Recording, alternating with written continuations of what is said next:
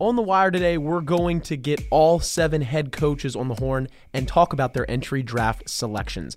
Let's kick things off with Water Dogs head coach Andy Copelan, who selected Zach Currier at number one and Ryland Rees in round two.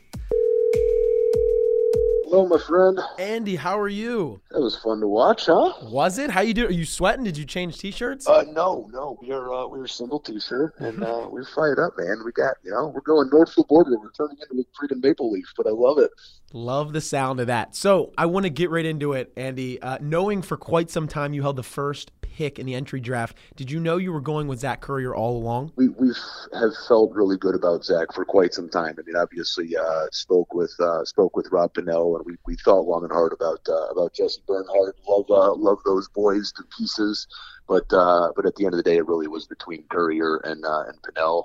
And both both complete studs, but we just we felt like Currier was just the perfect fit for what we're trying to do. Now, I was going to ask you if you believe Zach Currier is the best two way midfielder in the world right now. You answered that before I could ask it when you announced your pick for Currier on Twitter. So, why is Zach Currier the best two way midfielder in the world?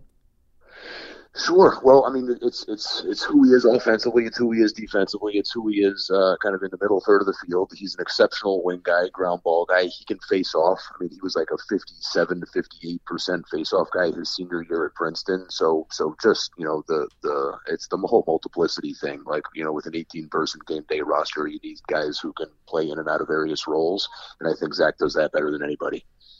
Incredible. Also, why not Rob Pannell?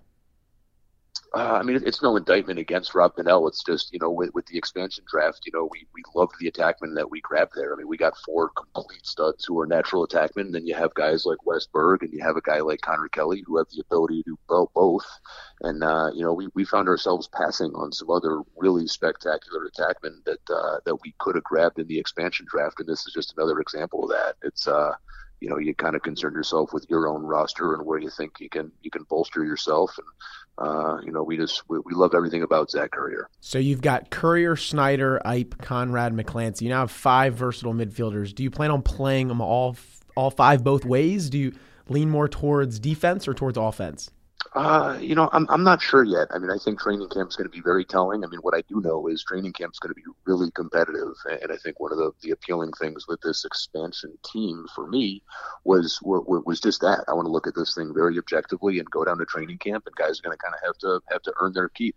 There's going to be competition at every uh, at every position, but. Uh, but the guys that we've grabbed, I think, you know, they, they, they understand that and they're going to put their best foot forward. How would you wrap up in summarizing this entry draft for the Water Dogs Lacrosse Club, Coach? Yeah, I think we, I, you know, I'd grade ourselves an A. I, I, I, I love both these guys. I mean, they're both world team players. I mean, I think Ryland Rees is, you know, he's a he's a young guy who's a big body who has an exceptional skill set. He's kind of an offensive minded LSM. He's a he's a great runner. He can hammer the ball from behind the arc, uh, and he's a pretty darn good cover guy there too. So uh, I think we hit we hit two home runs, and uh, I'm excited to continue building from here.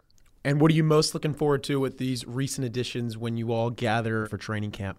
Uh, you know, I don't know. Talk about life north of the border. I got some roots up there myself, so it'll be funny. Probably some some A's being thrown around, and maybe some Molson and Labatt light talk and all that kind of good stuff. But uh, I just uh, I, I, I love these two. Their personality and just you know, there's a real humility about them, and they're going to be great team first guys. And uh, I, I, I really feel good coming out of this draft. Well, thanks for your time, Coach. I'm sure you're. Uh, it sounds like you're excited about all the picks you made. We sure are, man. I know you got a bunch of other phone calls to make, so uh, go do it. Anything you need from me, happy to happy to be available anytime, RJ. Thanks for coming on, Andy. We'll chat soon. Take care. You too.